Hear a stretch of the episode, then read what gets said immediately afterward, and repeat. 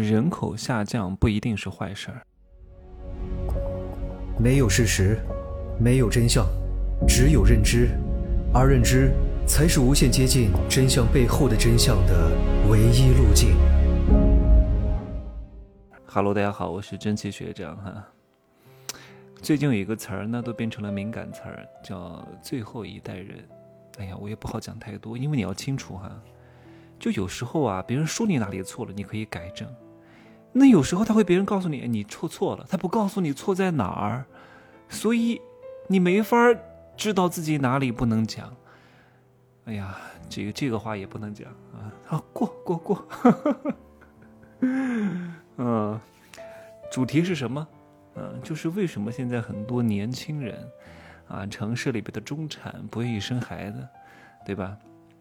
无非就是什么原因，对对这个世界的预期降低了。那以前觉得我拼死拼活，老娘天天九九六啊，要死要活，拼命工作，为了一个家，为了以后你有好的生活。结果呢，这个预期也被打破了，所以很多人就不愿意生。那稍微穷一点的人呢，他不希望自己的孩子生下来以后去血汗工厂，啊，然后呢？中产呢，他不希望自己的孩子生下来九九六，然后到三十五岁以后呢就被淘汰掉，所以干脆就不生了，对不对？但是呢，这种状态不会持续很久哈，就跟经济一样，它都是波动的，有起有落，很正常。没有谁的一生是一帆风顺的。你看我现在很顺利，赚很多钱，认知很高。你没看到我栽的时候啊，你没看到我受骗的时候啊，你没看到我亏钱的时候啊，你没看到我被别人坑的时候啊，对不对？你为什么不看这些东西呢？如果我前期不经历这些低谷，我怎么能够谷底反弹呢？没有坚硬的巨石，怎么能够激起美丽的浪花呢？对不对？没有这些艰难险阻、荆棘密布啊，你怎么能够攀上胜利的高峰呢？妈呀，这都是我高中时候艺考的时候背的词儿，到现在都没有忘。我永远记住这这这句词儿哈，是我在自我介绍当中加的。没有坚硬的巨石，怎能激起美丽的浪花？没有炽热的烈火，怎能闪耀出璀璨的烟火？所以呀，看待事情一定要深层次的去思考啊。经济规律也是如此。我给大家举个例子哈，草原上。对吧？兔子多了啊，狼也就多了；狼多了，兔子就变少了；那兔子变少了，狼也变少了；狼变少了，兔子又多了；兔子又多了，狼也多了；狼又多了，兔子又少了。你能明白吗？对吧？那为什么会有三十五岁被裁员？为什么会有职场中年危机？为什么会有血汗工厂？为什么？因为人太多了，人一多，你就不想搞产业升级了，你就不想提高效率了，反正都是人，对吧？那为什么那个时候欧洲有工业革命，中国没有呢？因为中国当时的人太多了，用什么事情人就可以解决。欧洲的人变少了，人变少了怎么办？没有办法雇这么多人，所以呢，我就要搞工业革命，我就要生产机械，对吧？一台机械顶一千个人、一万个人，那个时候中国人都无所谓啊，那我就一万个人上，实在不行十万个人上，是不是？你看看在印度哈。在印度不是用牛耕地啊，是用人耕地，因为印度的人比牛多啊，所以人没有牛值钱，所以干嘛要用牛耕地呢？就像你有美色，两腿一张就来钱，那很多人就不想去搞学习啊。那通常学习特别好的人都是丑人啊，因为没办法了，必须好好学习。那通常长得好看的人呢，高中就就不上了啊，或者也不好好学习，因为他能够享受到美色的红利。真正有智慧的人是什么？意识到自己可以获得短期价值，同时也去发展长期价值，哈，就像我这样子的，你们也要如此，哈，一定要做一个知世故而不世故啊。同时呢，美貌又智慧又有健康又有钱的人多好，对吧？缺一不可，哈。好看其实这个东西啊是修来的。特别是二十八岁以后的好看，一定是红气养人，钱养人，思维养人，认知养人，生活环境养人。你不，你长得再美，没钱，二十八岁以后一定会越来越难看的啊！好看，现在科技这么发达，几十万就可以搞定了啊！当然不可能变成一等美女哈，也不可能变成一等帅哥，变成阿兰德龙这样的是不可能的。那变个二等、三等的帅哥还是没有问题的，花点钱就可以解决，气质修一下不会丑到哪儿去的。你看很多人其实长得一般，但是你就是感觉他好看，那个举手投足、那个言谈举止、那个气场、那个眼神、那个那个那个 feel 整不出来，这个东西才是核心，才是灵魂。那些五官只是皮囊。我看过太多好看的人，不要讲话，不要给我做动作啊，透露出你的无知。不讲话，我还对你有点幻想；一讲话，神形俱灭。去啊，不不不，不能这样讲，到时候下架了。那再把这个话题拉回到人口上来哈，为什么会出现三十五岁中年危机？不是你不行了，你依旧能干，依旧脑子也好使，依旧还是有技术。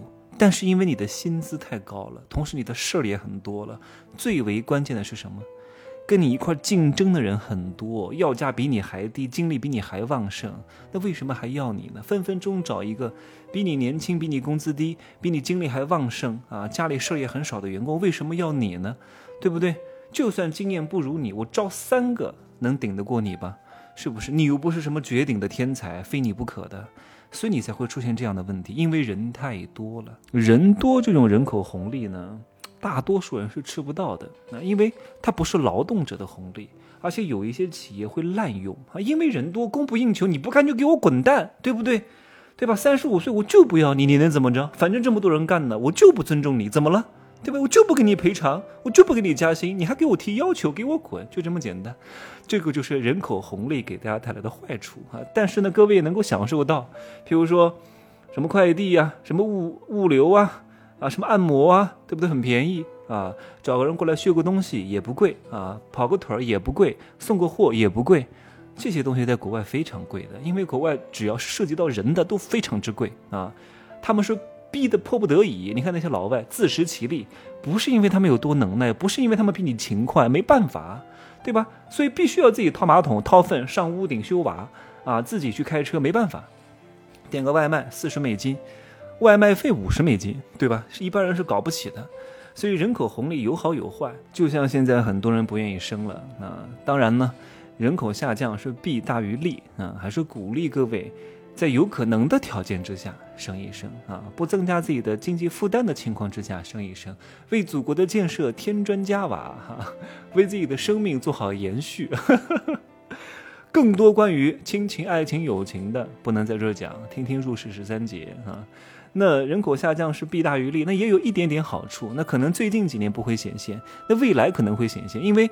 竞争的人变少了，那企业没有那么挑了，不可能随随便便三十五岁把你开除了，因为没有这么多的后备力量，所以呢，每个人的效用会被提高，你就不用再担心三十五岁以后啊，你们家孩子什么拖家带口的被企业裁掉了，这样的话呢，你对未来的顾虑就会变少了，所以呢，你对未来的预期就提高了，自然而然的很多人也就愿意生了，慢慢的这个生育率也就上来了，所以你看，经济人口其实都是。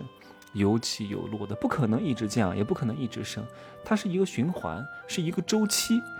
哎呀，今天这个讲的还是有点专业的哈，涉及到一些经济学的内容。其实说到孩子，有很多东西可以讲哈，更加赤裸和本质的，我在入世十三节里面是说过了，你们自己可以去听。我再补充一点哈，很多人为什么生孩子？其实按照基因的设定，人类是活不了现在这么长时间的，因为现在的医疗技术发达了，很多人是苟且活到了七八十岁、九十岁。啊，正常来说啊，你在完成了基因的使命之后，你就已经没有用了啊。通常十七八岁你可以生孩子，等孩子长大成人之后，你就没有什么意义了，因为基因只是通过你来传承而已。那很多人呢？他在工作稳定了之后，事业稳定了之后，没有什么盼头了之后，人他会陷入一种虚无主义。哎呀，我这个人生好像没什么盼头了，事业也定型了，那怎么办呢？生个孩子吧，或许还有一点点希望。你看，或许孩子还能给他一点希望，孩子的健康茁壮成长，孩子有可能成龙成凤，孩子有可能啊。这个出人头地啊，有可能登峰造极，有可能超过我，是另外一种幻想，所以他要生，是另外一种形式的打怪升级的游戏而已。只不过很多人意识不到，他会把这些东西冠名为爱。我为什么生孩子？因为我爱孩子。这个就点到即止啊，就讲这么多，不好再讲太多了，因为这种东西。很容易突破很多人的底线啊，所以我不想公开讲太多。好，就这样说吧，啊，就这样讲，再见。